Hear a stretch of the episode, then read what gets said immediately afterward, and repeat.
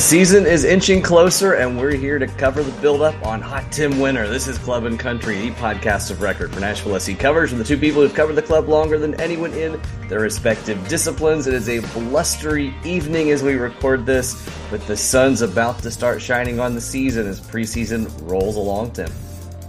Yes, I'll introduce us. Is that okay with you, Wes? Thank you. Yes, I forgot to do that. You are Wes Bowling, who has covered the club as a radio voice over the years, and I'm Tim Sullivan, the proprietor of ClubCountryUSA.com. Yeah, it's been a day. It's been a week. It's been a month, and not just for us, but also for Nashville SC as they continue to maneuver their way toward the 2023 season. And preseason now will start in...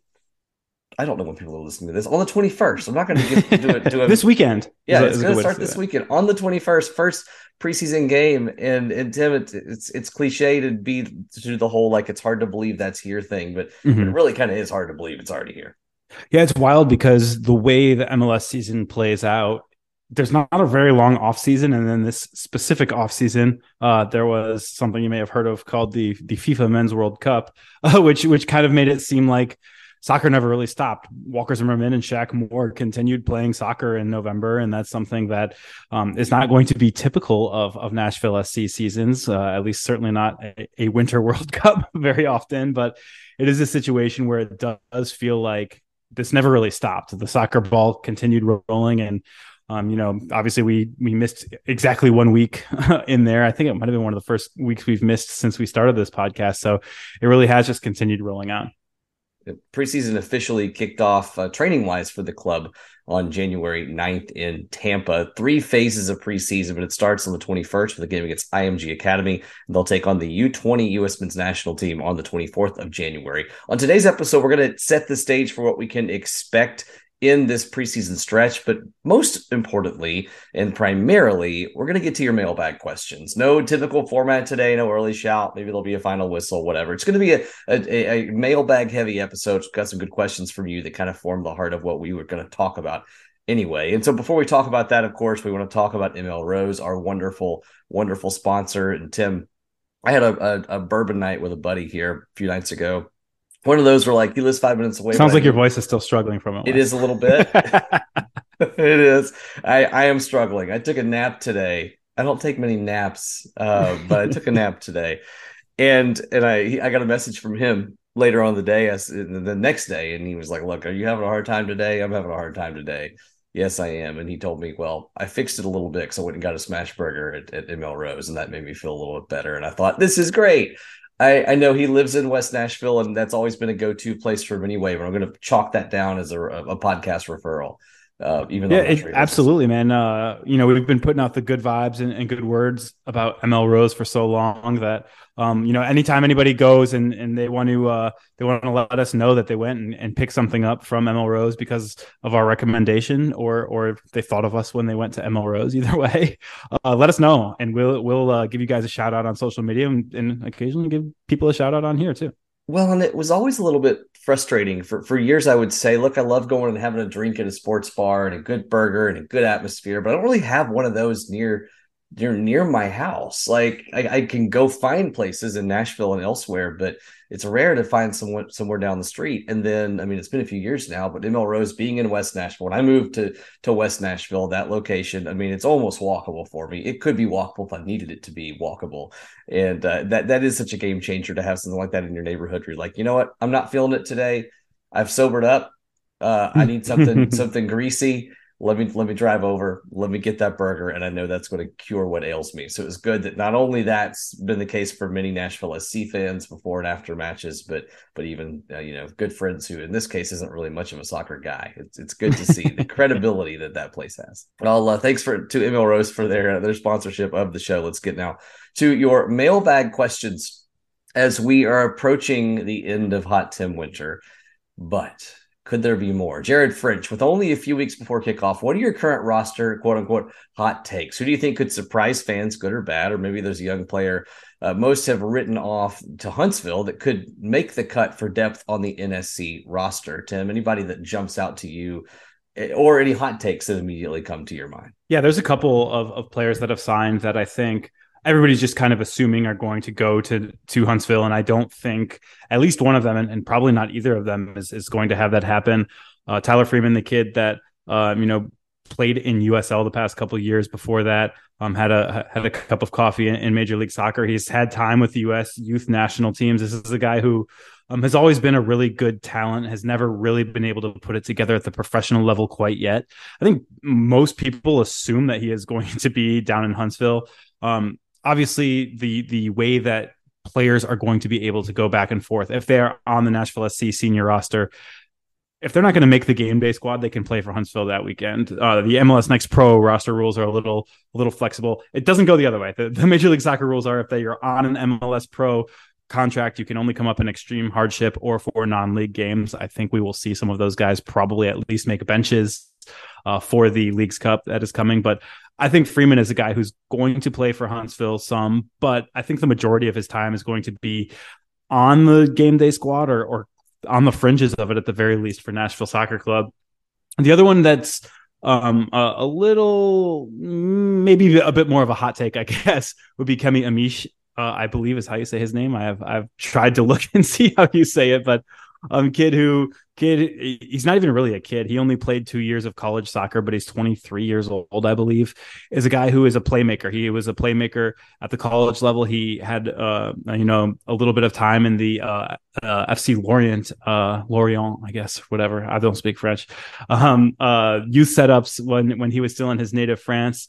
Obviously, the confounding factor there is this is a guy who is French. He would have to take an international roster slot to play for Nashville Soccer Club, which is why I think he's more of a guy who's probably, leaning towards a season-long loan to Huntsville, but can come up for the Leagues Cup, but can come up for U.S. Open Cup games. Mm-hmm.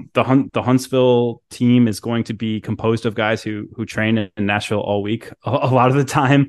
Whether that's guys that Nashville SC is loaning down, whether that's guys who are coming up to Huntsville from the academy, there are going to be guys, coming back and forth between those two cities, not very far away, from the northern part of Brentwood down to Huntsville. So there'll be some opportunities for guys who are based in Nashville to play for Huntsville, and that's something that is going to happen, but I think some of those guys also are going to have a bigger role for Nashville SC than it seems. Regarding your pronunciation of, I think it's Lorient, but I will never judge an English speaker for just saying it like it would look in English. I'm very particular. I'm very particular about like Spanish and even a little bit German, though I don't speak a lick of German. I'm particular because they're reasonable to me. I've spoken Spanish for much of my life, and German is something that seems like phonetic and it makes sense to me. French, I'm just making it up as I go. I married a woman who's criticize away. I'm making it up as I go. Married a French Canadian, and I've learned it is more respectful to just say it in English than to try to say it in French.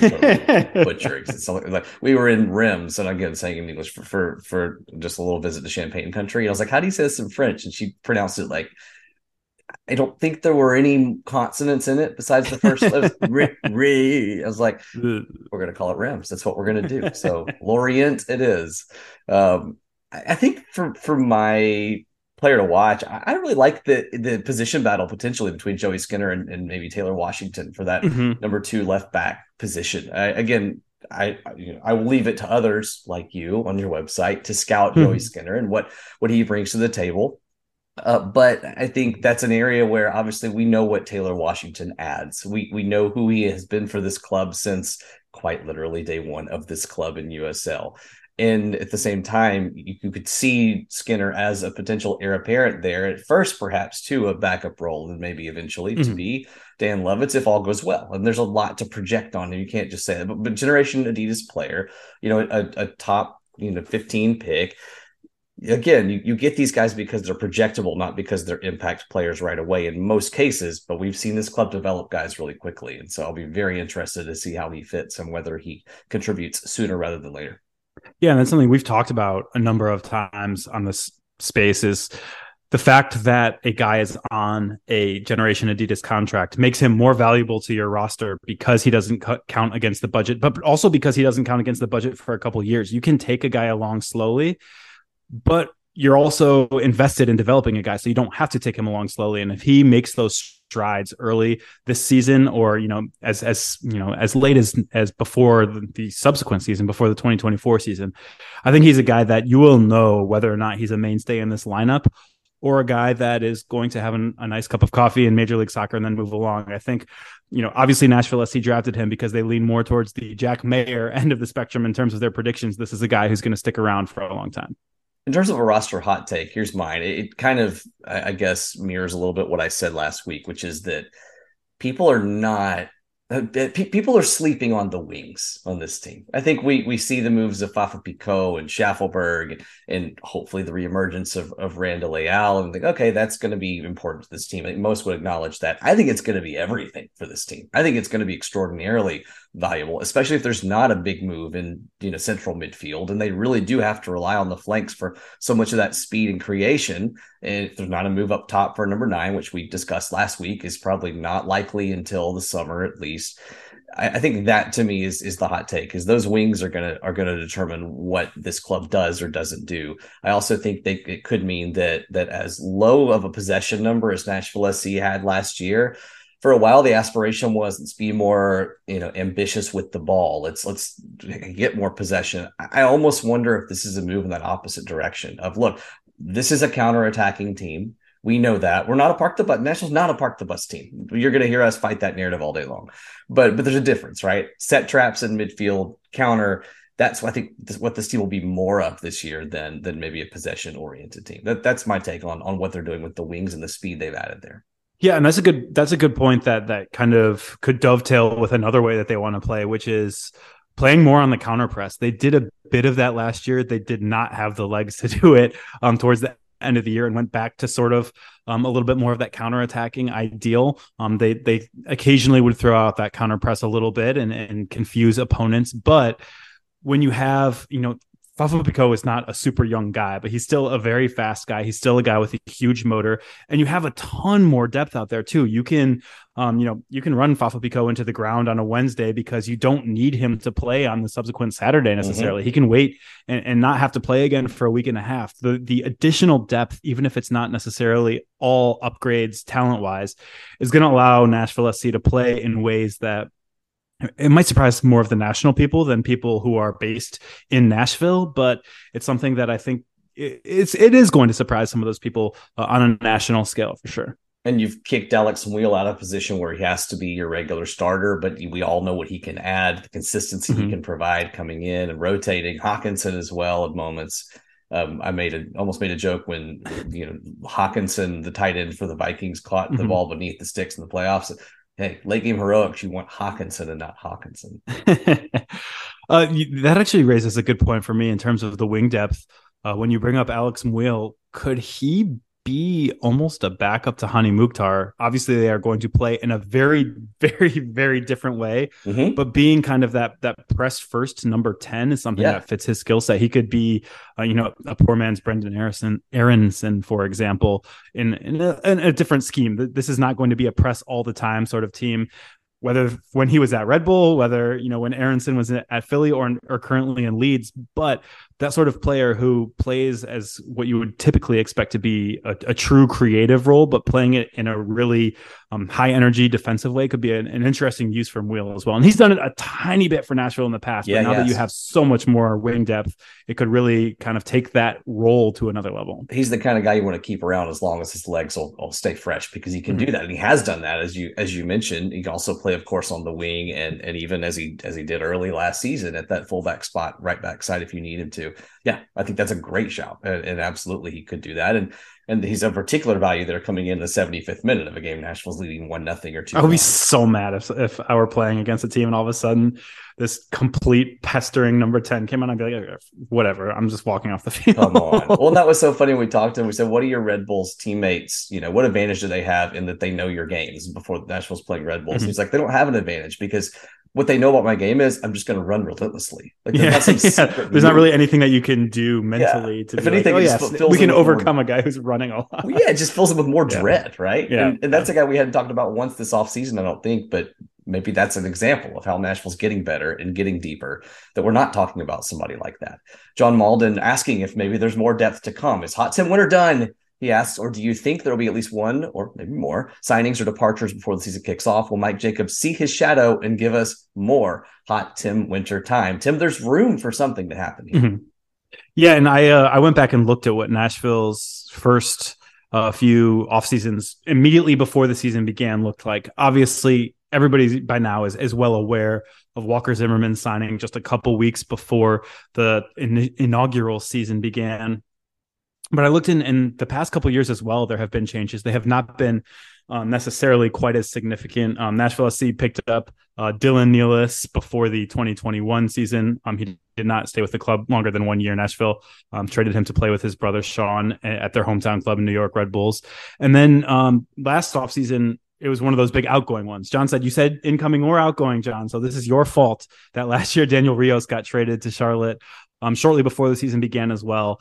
We are more than a month away from the first game at this point still. I don't think that Mike Jacobs is acquiring general allocation money for nothing. We've obviously mentioned many times that one of the reasons it's being acquired is to make sure you are properly funding the current roster, paying guys their bonuses for the achievements that they were able to get last year, their performance bonuses. If you have a good team that's not a championship team, you still have to give guys their performance bonuses, and you can kind of walk a fine line there. Getting GAM to fill that gap is always helpful.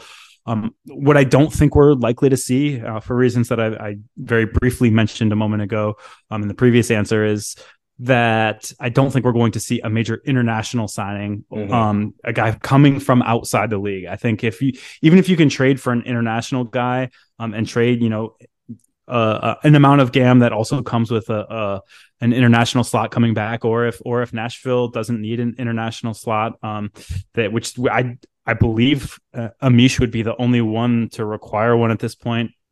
So that's a situation where with Ake Loba gone, with Rodrigo Pinheiro gone, even one international slot is surplus to requirements for Nashville right now. So they could acquire a guy from within the league with allocation money that would take an international slot. But I do think a major acquisition, if one comes, would come from within the league. Mm-hmm. And we'll be asked about a couple options in a second. So I'll leave a little of our powder dry here, but it is something that I think is a possibility. And I think it's also a possibility that you would see a major outgoing player. You're not going to sell Walker Zimmerman. You're not going to sell Dax McCarty at this stage in preseason. But we've seen Dave Romney.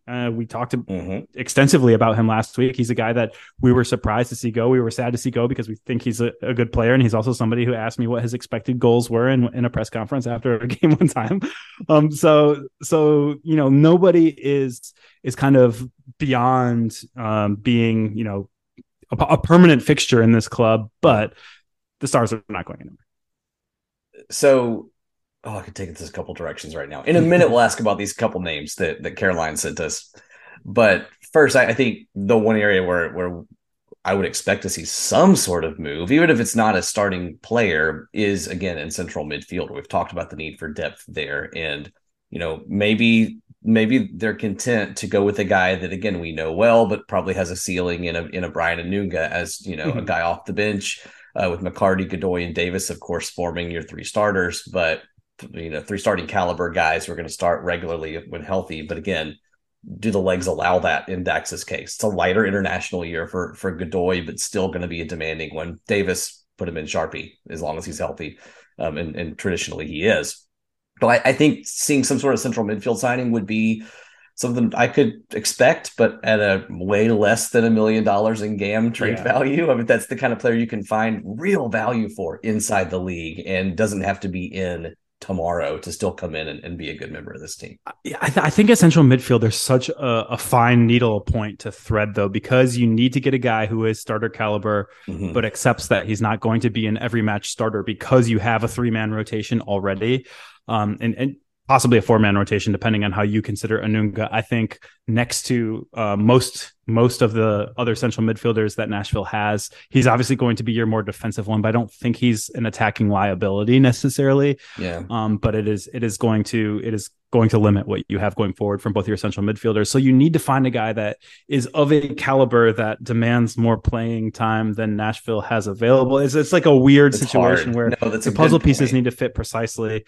Eric Williamson, unfortunately, I believe re-signed with Portland. He was the guy that we were talking about as a perfect fit not too long ago. But it's going to be really tough to find a guy who is a clear upgrade, but is willing to accept that he's not going to start 34 games over the course of the year. Yeah, unless that player is 33 years old, which then compounds your problem of, salary, but then Dax and Onivald's while you're supplementing them. You get a group discount on AARP magazine. Right. Right. Or 23 years old, where a club's not going to want to part with somebody who's projectable, without a high price. That's a good point. That's a really good point. So maybe that is something that I'll think about shelving, but still think it should be a priority if you can find that. And it is from a needs perspective, it makes a ton of sense. It's just a matter of what realistically you can fill that need with and how you can keep a guy happy. That's why I thought it was kind of weird that Nashville didn't keep Cozy D'Ignaziano around one more year to see how he developed in that role, because he was starting to really emerge as a really good USL player out on loan over the past couple of years. But the reality is when a guy's like 24, 25 years old, you kind of move on if you don't feel like he's going to be starter caliber right away. And that, I guess, underscores how difficult it is to thread that needle in the first place. And that goes back to the SKC philosophy, in Sporting Kansas City with their, SKC 2 players, or Swope Park at the time that Mike Jacobs was there. That was kind of their MO, right? Hey, good player. Nothing wrong with him. But is he going to ever start for us? And for a guy like Carlton Belmar, Lebo Moloto, Liam Doyle, the answer was no, and Nashville SC benefited in all three cases, and is still benefiting from Liam Doyle. So let's talk about that other big need, bearing the lead, at least not news wise, but discussion wise, of what everybody's talking about, and that is up top, Caroline Chicho Arango, Kacper Przybyłko. We've heard reporting that MLS clubs may be interested in Arango, but it would have to be probably a club record trade. Mm-hmm. Does that fit inside a window of even possibility for Nashville SC to pursue? And if you think they might be interested in pursuing it, would he be a fit in gold? Yeah, I like Arango's game, and I really like him as a fit for what Nashville SC provides.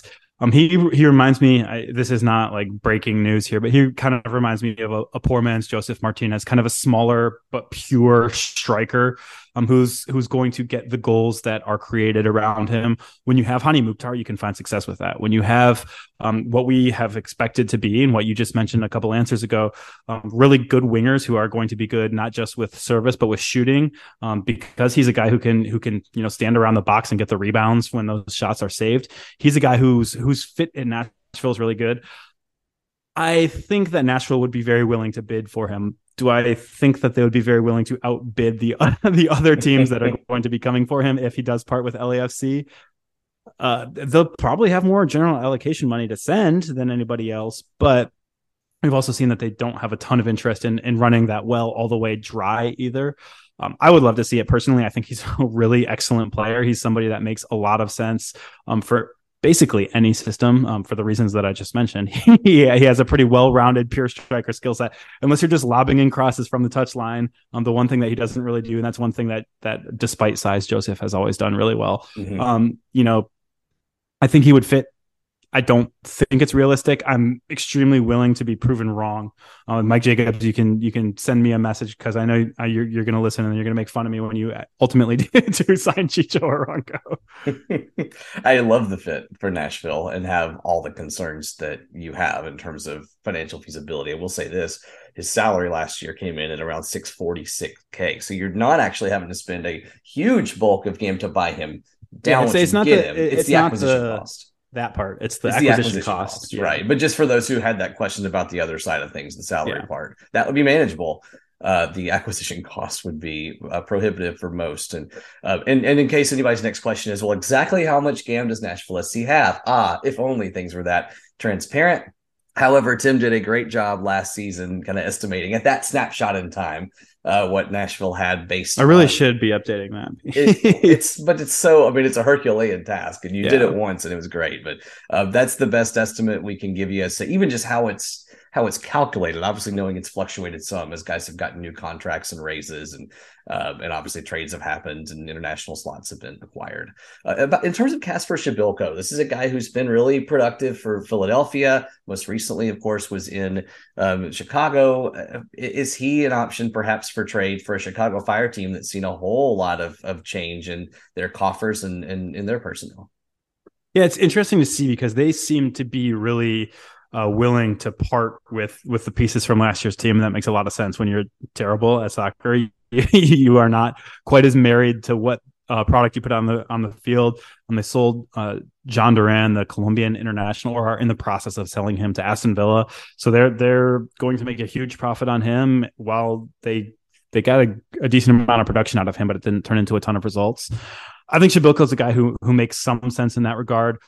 He's about twice as well compensated as Arango has been. I think regardless of what striker Nashville SC gets, if they get him from within the league, they're going to be renegotiating a contract probably.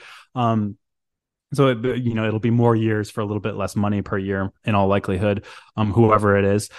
I think Przybyłko makes a lot of sense as kind of the what Arango is not, as I just mentioned, a guy who's going to be able to stand there and take care of service in the box. He can be a bit more of a hold up guy who's just kind of big and stout enough to get the ball to teammates around him, to head the ball onto the net himself. He's a guy who has a bit more physical intimidation factor. He has a little bit less skill intimidation factor probably than Arango, but he's a guy who fits. But I think salary-wise, he makes a bit less sense. He made $1.2 million about last year. That's well within the TAM range, and we expect Nashville to have TAM left to burn. But it is a situation where you don't have to pay a whole lot to acquire him, but you do have to pay him a lot more. And it really depends on whether Nashville values that one-time GAM outflow, or if they want to, spend a little bit less and but have kind of a recurring cost in terms of salary, in terms of what Przybyłko would be able to command salary wise. It is, he's not going to play for free. That's for sure. So it is a situation where the sunk costs versus the variable costs over time are a calculus that I don't envy for Nashville SC's front office. 5 goals, 1 assist for Przybyłko. I think it's algebra, actually. That was a little joke that I was making there. I totally missed it. Sorry. My fault. 5 goals, 1 assist for Kacper last year in limited action, 18 starts, 25 total games played in Chicago against a Fire team that was not at its best and is typically not at its best, which means I guess maybe it is at its best. It's just its best is not. Yeah, its best is just much lower than historical value. There you go. And that $1.2 million salary, you'd want more than 5 goals and 1 assist of production certainly out of that position if you're outlaying that level of TAM plus the acquisition cost. Finn Breeland taking us off the pitch, or at least outside the 90 minutes. Is 2023 the year we go back to playing Never Give Up on You before and after the game? It's clear that our quality suffered without the team's most important pre-game ritual. Finn with a bit of sarcasm there, of course, and humor there, but he says also, I feel like new fans need the pre-game education to stick around for the end. Good question, Finn. And just to recap, for those first couple years, Nashville played it both before and after matches, but it wasn't right before when the team was walking out. It was a few minutes before that, kind of a chance to signal everybody, all right, get in your seats in time for the club anthem and then get things rolling. I actually really thought that the choice last year of playing Johnny Cash instead at the beginning, sooner or later, God's going to cut you down. First of all, great theme, makes you feel uniquely Nashville. It's exactly the kind of message you want to send to your opponent as you're walking out. And I kind of like it better. It's a little more, of course, uniquely Nashville to me. To have the Johnny Cash deal there. I've been urging the roadies and the other supporters groups, now I guess the full back line, since day one of USL, work Johnny Cash in some of these chants, and Nashville SC has done that. And it's also a nod to the USL days when that was the song that was played. And then you have Never Give Up on You at the end, as I think it always should be. It's an anthem that's become intertwined with the traditions of the club. But I like the idea of going organic Nashville early on, and then this kind of club created thing that has become special for many at the end. Yeah, I'm going to be honest. The windows in the press box of the new stadium don't open, so I haven't paid quite as much attention to the musical program in the stadium. So I didn't even realize that they weren't playing it. I obviously noticed God's going to cut you down, but I didn't notice that they weren't playing it. I could take or leave the exact run of show. It obviously has to play at the end, but it doesn't bother me to not be played at the beginning, quite honestly. Finn might be onto a point though with the good luck factor in terms of Nashville's home form in 2022 might have suffered from not having that emotional boost. Gary Smith, not one probably to care too much about music, is also, though, a very superstitious man. So if we told him, then he might be knocking on the doors and saying, hey, game administration staff, here's what we need to do. Game day production staff, I should say. A couple more questions. Clay, what should we expect from the preseason games? Will the team win them all? I mean, the records are good, right? Like, only lost one of the, I believe it was 9 MLS preseason matches in club history, which surely is not just some random thing that's subject to luck and roster rotation, Tim. Of course not. Yeah, I mean, the biggest thing to keep in mind is that the club goes out for these matches not even necessarily trying to win them. They're trying to focus on some of the rotations that they want to work on. They're trying to focus on some of the personnel that they want to get up to speed or evaluate to see if they will be ready. You know, when you talk about a guy like Joey Skinner, they're going to want to know when the season begins in earnest if he's going to be ready to play at this level physically, tactically, mentally, all of those things. You learn that by putting him in hard situations during a game, and that game fortunately doesn't count in the preseason. So there's no real cost to it, but that also is not what you would do if you're going out to try to win a game with a rookie on the field. So you do try different things. Obviously you don't even play, 2 45-minute halves. Most of the time you either play 3 45-minute halves or 3 30-minute halves, I guess. So they mix up the format as well. So it really is, when you look at like NFL preseason games, they are games. They are just football games that you're seeing guys that you won't normally see. For soccer, it really is more like a completely meaningless friendly. These are not really streamed. I remember going back to the first year.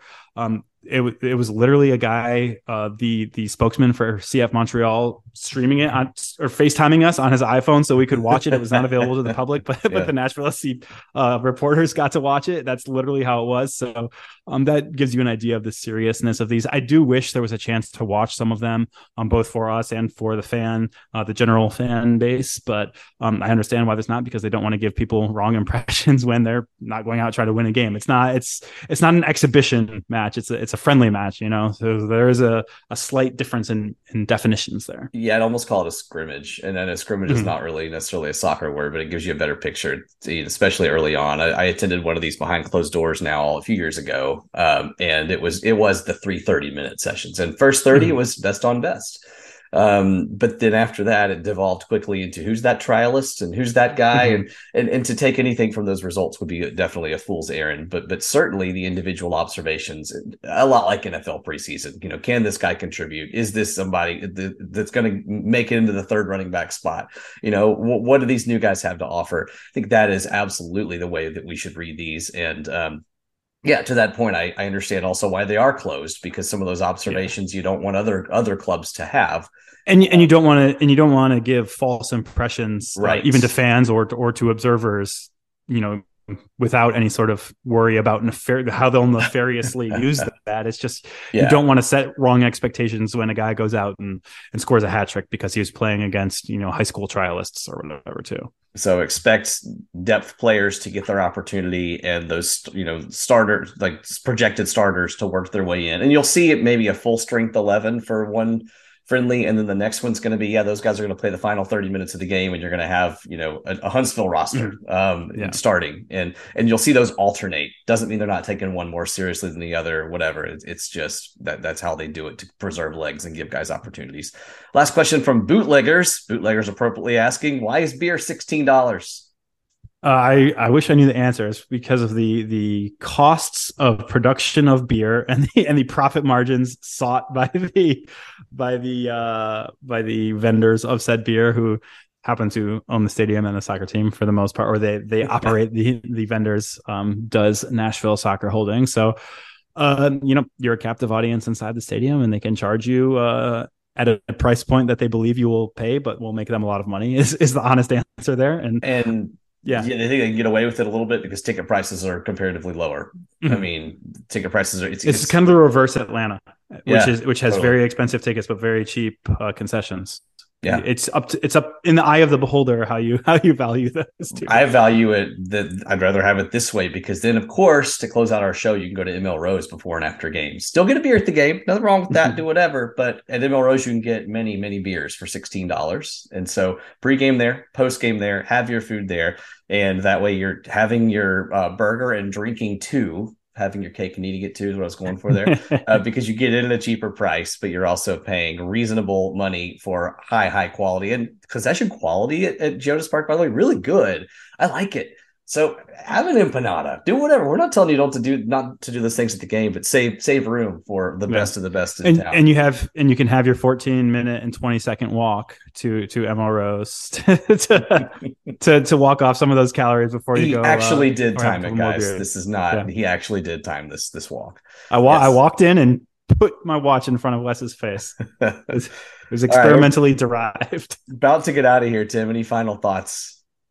We are recording. Most of you are probably not listening, but we are recording on Martin Luther King Jr. Day. So I would like to remind everyone to live in the spirit of Dr. King and maybe do a little bit more in-depth thinking about what he stood for, rather than kind of I'm thinking of a fun soundbite. That's something that's obviously very important to us to think to go through life thoughtfully. So I would encourage everyone to do that. The change that we wish to see and that he wished to embody and did embody in his life. I like that. I like that a lot. Everybody have a great rest of your week. We're going to circle back and preview preseason and coming episodes. And of course, we'll be available. You can follow Tim and I both on Twitter and visit ClubCountryUSA.com for in-depth coverage of the boys in gold. Thanks to Moon Taxi for the music, ML Rose for the sponsorship, 440 Sports for the microphones, and we will talk to you soon.